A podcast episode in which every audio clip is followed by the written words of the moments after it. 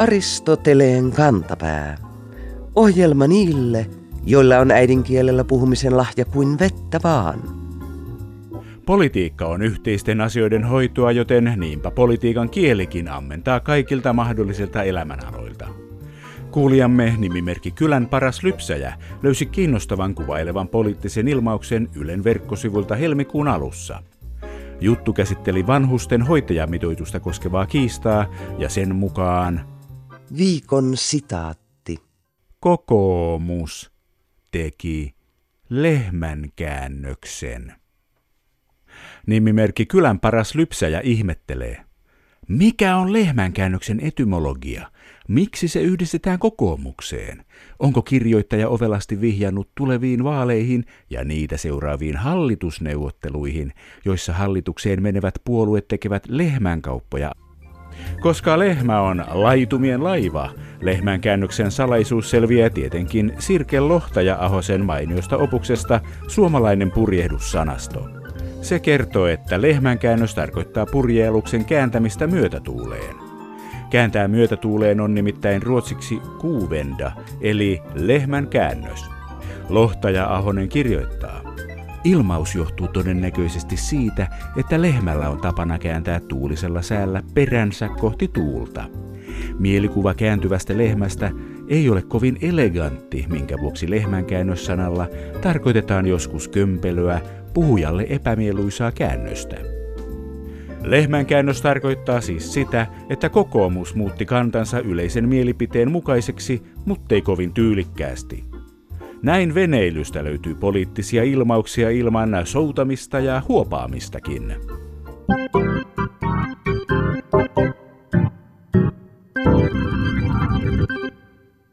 Kielentutkijoilla on ikuisena ongelmana se, että kirjoitetut lähteet, joita siis on helppo tutkia, ovat kirjoitettuja lähteitä. Ne sisältävät vain kirjakieltä.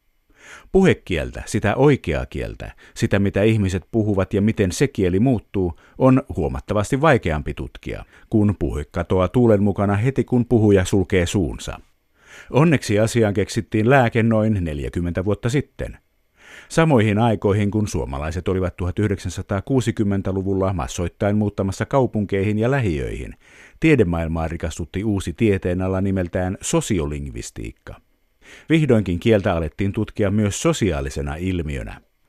Sosiolingvistiikan tutkijoiden piirissä syntyi ajatus tutkia nopeasti kasvaneiden kaupunkiemme puhekielen erilaisia muotoja. Syntyi hanke nimeltään Nykysuomalaisen puhekielen murros, ja sen puitteissa haastateltiin kymmeniä ihmisiä niin Helsingissä, Turussa, Tampereella kuin Jyväskylässä.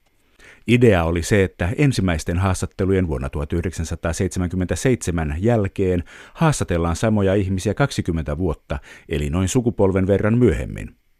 Tässä vaiheessa Turku ja Jyväskylä putosivat resurssien puutteessa pois, mutta Helsingissä ja Tampereella haastatteluja jatkettiin 1900-luvun lopulla ja vielä kolmannellakin kierroksella nyt 2010-luvun lopulla.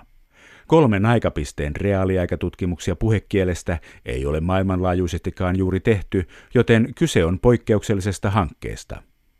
Aineistosta on tehty monenlaisia tutkimuksia. Yksi tutkimus on löytänyt yllättävän havainnon parikymppisten naisten puheen äänenkorkeudesta.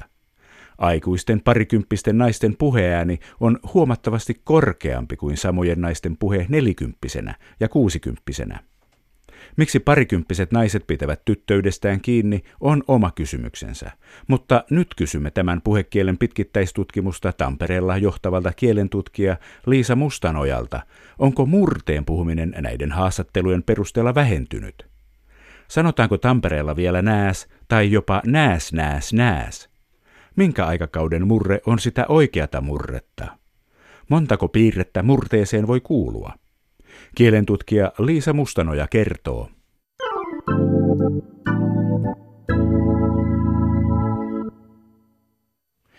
Kielentutkija Liisa Mustanoja, olette tutkinut murteen puhujia Tampereella 70-, 90- ja 2010-luvuilla. Käytetäänkö Tampereella paljon ilmausta nääs, nääs, nääs, niin kuin olemme viihdeohjelmista oppineet? No käytetään ja ei käytetä. Että se nääshän on sitä voidaan lähestyä tämmöisenä huomion kohdistimena. Ja huomion kohdistimena voi käyttää muitakin sanoja, esimerkiksi tämmöisiä aistimusverbeistä johdettuja. Nääshän on vähän niin kuin näet, ja sitten voi olla kato tai kuule, ja sitten tietysti siinä voi olla vaikka siis siinä samassa paikassa. Ja sitten se on aika lailla yksilökohtaista, idiolektikohtaista, että mitä ihminen kulloinkin käyttää.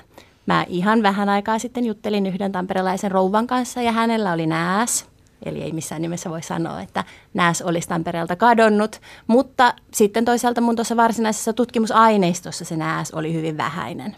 Sanoisin kyllä, että toi monta peräkkäistä näässiä, niin kyllä se varmasti on sieltä viihdeohjelmista peräisin, että tyypillisempi se nääs on yksinään. Hyvä. Tutkimuksessa luettelette monia Tampereen murteen piirteitä. Voiko laskea montako tuommoista piirteitä on? Mitä näitä piirteitä on? Mm, voi laskea, mutta en varmaan tässä nyt ainakaan sano mitään lukumäärää, koska se riippuu ihan siitä, että kuinka tarkasti lasketaan. Että me voidaan ottaa tarkasteluun vaikka joku yksi tietty piirre. Toisaalta me voidaan ottaa vaikka tarkasteluun tamperelainen R, tämmöinen tremulantti ääntämys. Siinä voisi olla yksi piirre, mutta sitten se voidaan rajata, että tarkastellaankin sitä vaan niin sanotuissa yleiskielen D-vastinepaikoissa, eli semmoisissa, missä kirjakielessä on D ja ainakin vanhassa Tampereen murteessa R. Ja sitten me voidaan sitä vielä jakaa pienempiin tarkasteluosasiin. Me voidaan tarkastella sitä vaikka lyhyen vokaaliaineksen jäljessä, tämmöinen sana kuin edes tai eres voisi olla yksi esimerkki, tai pitkän vokaaliaineksen järjessä, vaikka saada-verbi, onko se saada vai saara, ja sitten HD-yhtymä voisi olla vielä kolmas tämmöinen tarkasteltava näkökulma, vaikka lukusanat kahdeksan ja yhdeksän vai kahdeksan ja yhdeksän, ja sitten toisaalta näissä se katomuoto alkaa olla aika yleinen kahdeksan ja yhdeksän. Eli kysymys, kuinka monta piirrettä Tampereen murteessa on, on älytön? Ei se älytön ole, mutta vastaus riippuu tutkijasta. Kymmenen tai sata, riippuen tarkastelun näkökulmasta.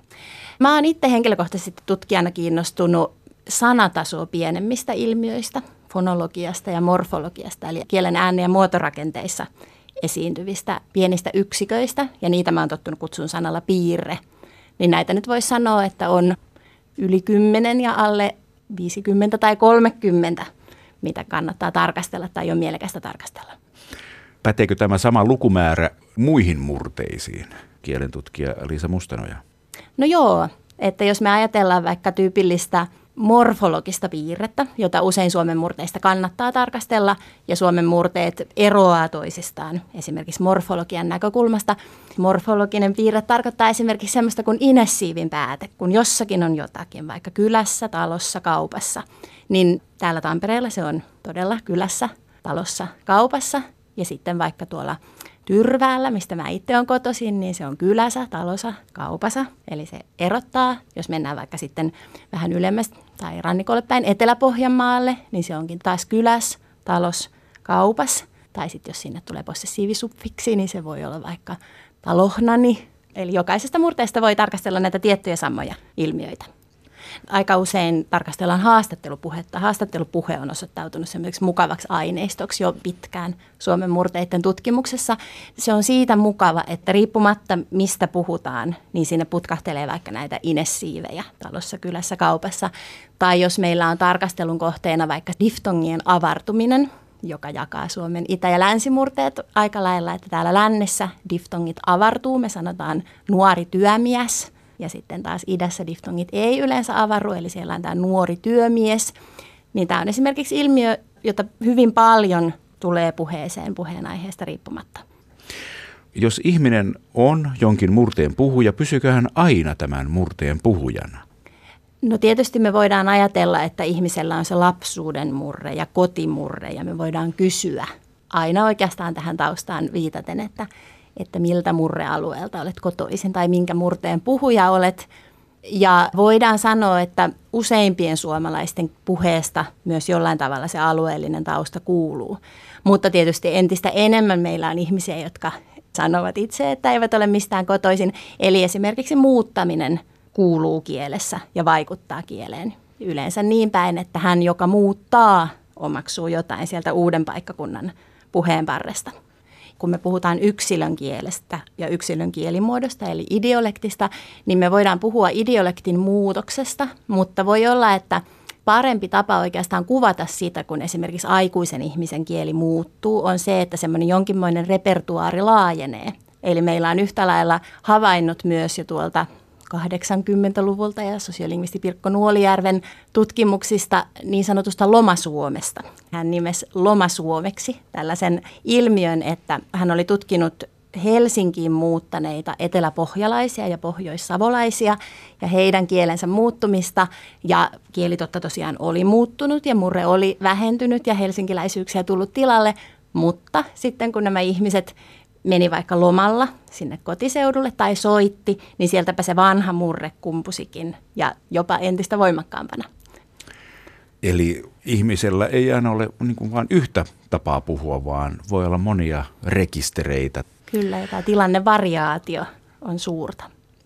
Yleinen käsitys on se, että viime vuosikymmenien varrella yleiskieli olisi vallannut yhä enemmän alaa. Kun olette tehnyt tätä pitkittäistutkimusta, niin kuuluuko tämä sieltä? Väheneekö ihmisten murteellinen puhe, kielentutkija Liisa Mustanoja? No koko Suomen murteiden seuruu ja tallennushan on oikeastaan lähtenyt siitä pelosta tai siitä semmoisesta ajatuksesta, että apua murteemme katoavat.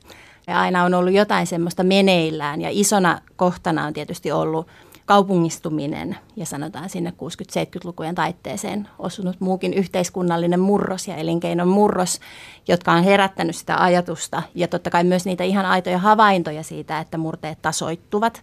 Ja se on kyllä näin, eli kun ihminen muuttaa vaikka paikasta toiseen ja kommunikoi eri ihmisten kanssa, niin yleensä heidän kielensä lähentyy toisiaan, mikä tarkoittaa silloin, että molemmat ehkä vähän jostain aivan siitä omasta murteestansa luopuu.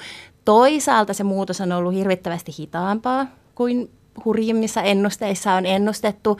Edelleen suomalaisen puheesta yleensä kuulee, että mistä hän on kotoisin. Edelleen meillä on päämurteet ja niiden alamurteistot aika selvästikin erottuvissa. Että tässäkin oikeastaan voitaisiin palata semmoiseen näkökulma-asiaan, että ajatellaanko me, että murre itsessään voi muuttua. Murrehan on oikeastaan semmoinen abstraktio meillä on ajatus jostain puhtaasta murteesta, vaikka sitten jos meillä on tarkastelussa yksittäinen yksilö, niin ei sitä puhdasta murretta löydy. Yhden ihmisen kielessä on aina variaatiota, vaihtelua murteen ja murteellisten muotojen ja yleiskielisten muotojen tai laaja levikkisten eteläsuomalaisuuksien, miksi me halutaan tämmöisiä tiettyjä asioita sanoa. Että se on semmoinen näkökulmakysymys, jos me ajatellaan vaikka Tampereen puhekieltä tai Tampereen murretta, ja syntyperäisiä tamperelaisia, niin mun omat kaksostyttöni on esimerkiksi syntyperäisiä tamperelaisia. Ja heidän kielessään, kun vanhastaanhan Tampereen murteessa on sanottu, että maitoa ja vaikee, eli oa-yhtymä oikeenee, ei maitoa, vaan maitoa ja ea-yhtymä oikeenee, eli ei vaikea, vaan vaikee. Mutta sitten toisaalta ja-yhtymä ei oikeene, eli käsiä eikä käsiä, ja ua yhtymä ei vanhastaan Tampereella oikene, eli koulua eikä kouluu. Mutta sitten jos mä näitä omia lapsiani kuuntelen, niin heillähän on käsi ja kouluu. Niin ajatellaanko me, että Tampereen murre on vähän muuttunut, kun syntyperäiset tamperelaiset nykyään käyttää tämmöisiä muotoja, vai ajatellaanko me, että se on se joku eteläsuomalainen helsinkiläispuhekieli, joka leviää Siis mehän puhumme murteista, joka tulee sanasta murtaa, joka antaa sen vaikutelman, että nämä murteen puhujat murtavat tai rikkovat yleiskieltä, tätä perussuomen kieltä, vaikka se menee toisinpäin. Niin, että, sehän että, on oikeastaan et, aika huono nimitys se murre, kun siitä tulee tosiaan se olo semmoisesta huonon muudesta tai jonkun kielimuodon murtamisesta, kun Suomessahan kuitenkin kansanmurteet on paljon vanhempi ilmiö kuin meidän kirjakieli, joka on semmoinen murteista tehty kombinaatio. Keinotekoinen rakennelma. Kyllä, ja, jota myöskään hirveän harva saa syntymälahjaksi, että kyllähän me äidinkielenä me puhutaan jotain alueväritteistä puhekieltä, eli käytännössä murretta. Niin sitten kun se murre on se peruskieli ja me tiedämme, että kieli muuttuu, niin mikä kohta siitä murteesta valitaan siksi oikeaksi murteeksi. Tämähän on niin kuin yleinen keskustelun aihe. Niin. Että eihän Tampereella noin sanota, vaan katsotaan jostain sanakirjasta, miten Tampereella sanotaan. Kyllä. ja mikä se sitten on se Tampere, josta silloin puhutaan ja kuka on se tamperelainen. Kyllähän meillä jonkinmoinen käsitys on semmoisesta murteiden kultaajasta, joka sijoittuu varmasti tuonne 1900-luvun alkupuolelle, josta on niin kuin tietoja siitä murteesta, vaikkei nyt vielä nauhoituksia olekaan. Ja silloin se tilanne on Suomessa ollut se, että ihmiset ei ole liikkunut niin paljon, saati matkustanut ulkomaille, ei ole ollut televisioita tai muuta. Että ehkä se sitten ihmisten ajatuksissa palautuu johonkin semmoiseen kielimuotoon. Helposti ajatus on se, että se murre on jossain vähän kaukana. Että en minä nyt oikein puhu murretta, mutta se mun mummuni, se se murteen puhuja oli, tai ei me täällä etelässä, mutta ne siellä pohjoisessa, tai en minäkään enää, mutta kyllä silloin aikaisemmin. Se on aina jossain vähän kaukana, se murre.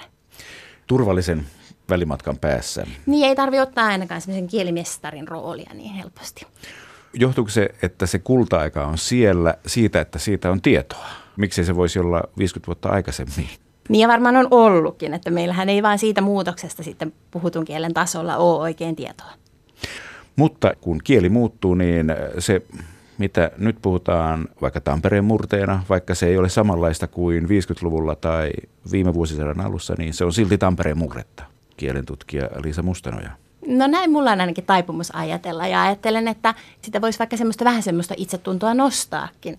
Mutta se on just siitä tarkastelun näkökulmasta, että jos vaikka on siinä sanatasolla, ajattelee, että murre on murre sanoja – niin sittenhän kyllä helposti tulee se olo, että no eihän niitä nyt niin paljon ole. Se johtuu aika paljon siitä, että monet murresanat liittyy johonkin sinne vähän niin kuin sinne agraarikulttuuriin tai vanhempaan aikaan ja, ja ajat on muuttunut ja sanojen tarve on muuttunut, niin sitten se varsinainen murresanasto ei ehkä tässä meidän arjessa on niin läsnä. Mutta että heti jos me tarkennetaan sitä tarkastelua tai mennään sanatasoa pienempiin yksiköihin, just tähän fonologiaan ja morfologiaan, niin sitten ainakin kielentutkijana on helppo nähdä, miten paljon sitä murretta onkaan.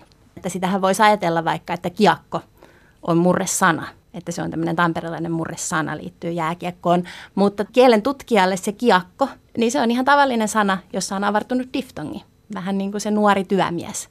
Kirjakieltä meillä huolletaan mutta nämä murteet elää omaa elämäänsä mun mielestä aika hauskasti tässä nyt rinnalla ja Suomi antaa siihen hirveän hyvin mahdollisuuden ja tilan.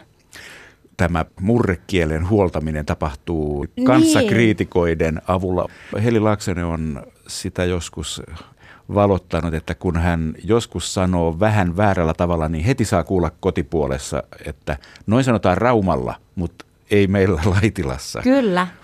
Tämä kielenhuolto on täällä juuritasolla. Joo, mä tein joskus opiskeluaikoina semmoisen pienen tutkielman kirjailija Orvokki Aution tuotannosta. hän on eteläpohjalaiskirjailija ja kirjoittanut tämmöisen pesäpallotrilogian.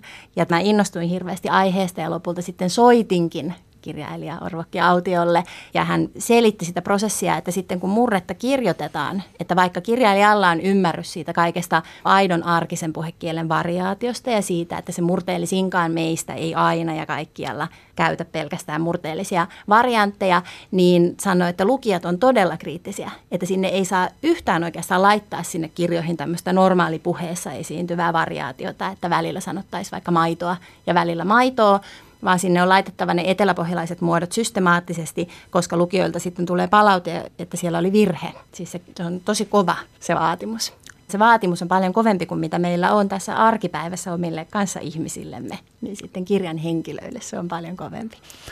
Mikä siinä on, että ihmiset sitten haluavat sen murteen olevan prikulleen jollain lailla? Niin kuin se murre käy niin kovasti persoonaan. Siis sehän aiheuttaa monenlaisia tunteita, että se aiheuttaa ylpeyttä, jonkinmoista heimoon kuulumista, se aiheuttaa kateutta. On siis kuullut näitäkin tämmöisiä kannanottoja, että on niin kuin harmi, että mulla ei ole. Että toista se on niillä eteläpohjalaisilla, joilla on niin hieno murre. Ja sitten tietyillä meidän murteillahan on niin kuin sillä vahvempi maine. Että kyllä se niin kuin kovin henkilöön menee se murre. Ja useinhan kun kuulee kun ihmiset puhuu murteista, niin ihmiset puhuu helposti murteen puhujista. Kun ajattelee Suomen murteita rinnakkain, niin eihän niistä mikään ole kierrompaa kuin toinen, tai leveämpää kuin toinen, tai ylpeämpää kuin toinen. Että se palautuu tämmöiseen heimostereotypiaan hyvin nopeasti. Niin kuin hitaat hämäläiset. Mäkin olen helposti vähän pikapuhuja, vaikka on hämäläismurteiden alueelta, että yksilöerot voittaa ryhmärajat moninkertaisesti. Aristoteleen kantapään yleisön osasto. Ilta-Sanomat kertoi tammikuun lopulla Kouvolassa tapahtuneesta onnettomuudesta, jossa miehen jalka oli jäänyt kaatuneen koivun alle. Aristoteleen kantapään kuuntelija nimimerkki Aikuinen nainen ihmetteli uutisten otsikkoa, joka kuului näin. Aikuinen koivu kaatui miehen päälle Kouvolassa. Myös Iisa-mummo Mäntsälästä ja Pekka Imatralta miettivät, voiko puuta kutsua aikuiseksi. Ehkä, mutta silloin pitäisi olla yleisessä tiedossa, milloin koivu saavuttaa aikuisuuden. Koivu elää ihmisen tavoin noin satavuotiaaksi, mutta koska puiden ja ihmisten biologiaa ei voi suoraan verrata, koivun aikuisuutta ei voi päätellä ikävuosista. Voi olla, että toimittaja tarkoitti aikuisuudella koivun kasvamista täyteen mittaansa, eli reilun 20 metrin korkuiseksi. Sellaisen koivun alle jääminen on aikuisten oikeasti hengen vaarallista. Onneksi uhri ei tässä tapauksessa kuitenkaan loukkaantunut vakavasti. Aristoteleen kantapää toivoo, että mahdollisimman moni elinkelpoinen koivu jäisi kaatamatta, koska koivu on kaikissa ikävaiheissaan kaunis katsoa ja lisäksi tehokas ilmanpuhdistaja.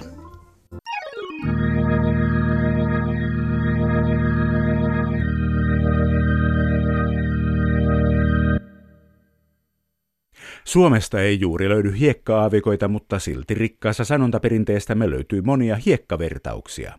Niidenkin kanssa kannattaa varoa, ettei ilmauksen perustuksia rakenna hiekalle. Kuulijamme nimimerkki Vasen puolustaja löysi tällaisen vinoon menneen ajatuksen Yle Urheilun sivustolta tammikuun lopulla. Jutussa selviteltiin pohjoisamerikkalaisen jääkiekkojoukkueen asioita. Joukkueen pudotuspeli haaveista kirjoittaja kertoi, että ne Viikon fraasirikos. Valuvat hiekkaan kuin vesi hanhen selästä. Nimimerkki Vasen puolustaja ällistelee tapahtumaketjua. Miten hiekkaan valuminen, eli asian lopullinen kadottaminen, liittyy moittimisen ohittamiseen, mitä hanhen selästä valuva vesi tarkoittaa? Kysymys on hyvä, sillä eivät ne liity toisiinsa mitenkään. Ainoa, mikä sanontoja yhdistää, on sana valua, mutta koska se toimii kummassakin kuvailmauksessa eri merkityksessä, lopputulos ei kerro mitään, vaan saa lukijan pelkästään päästään sekaisin niin, että hän on rauhoittavien lääkkeiden, luostari, retriitin ja avantointiharrastuksen tarpeessa. Aristoteleen kantapään hanhen selkään taputtelijoiden ylimmäinen hiekannieliä julistaakin kirjoittajan syylliseksi kuvailmausten väärinkäyttöön julkisella paikalla. Rangaistus Moisesta on tietenkin lukea Hanhiemon tarinoita kirja kolmeen kertaan lähimmällä hiekkakuopalla, niin oppii, miten mikäkin valuu. Viikon sitaattivinkki. Urheilijat ovat niin taitavia kehonsa suorituskyvyn maksimoinnissa, että kieli ei aina pysy perässä siinä, mistä kulloinkin on kysymys. Kuulijamme nimimerkki Pomppupohje katseli tammikuun lopulla sunnuntain alkuillaan talkshow-ohjelmaa, kun ohjelman toimittaja kertoi, miten ohjelman vieras, EM-kisoihin menossa ollut korkeushyppääjä, oli alittanut EM-hallikisojen tulosrajan. Nimimerkki Pomppupohje putosi sohvalta lauseen kuultuaan. Eikö juoksulajeissa aliteta tulosraja, kun taas hyppy- ja juoksulajeissa tulosraja ylitetään? Nimimerkki on aivan oikeassa. Jos juoksee kilpamatkan nopeammin kuin tulosrajaksi sovittu aika vaatii, aika on pienempi, jolloin tulosraja alitetaan. Hypyissä ja heitoissa tulosrajan alittaminen taas merkitsee sitä, että ei pääse tarpeeksi korkealle tai pitkälle, ja näin kisapassi jää leimaamatta.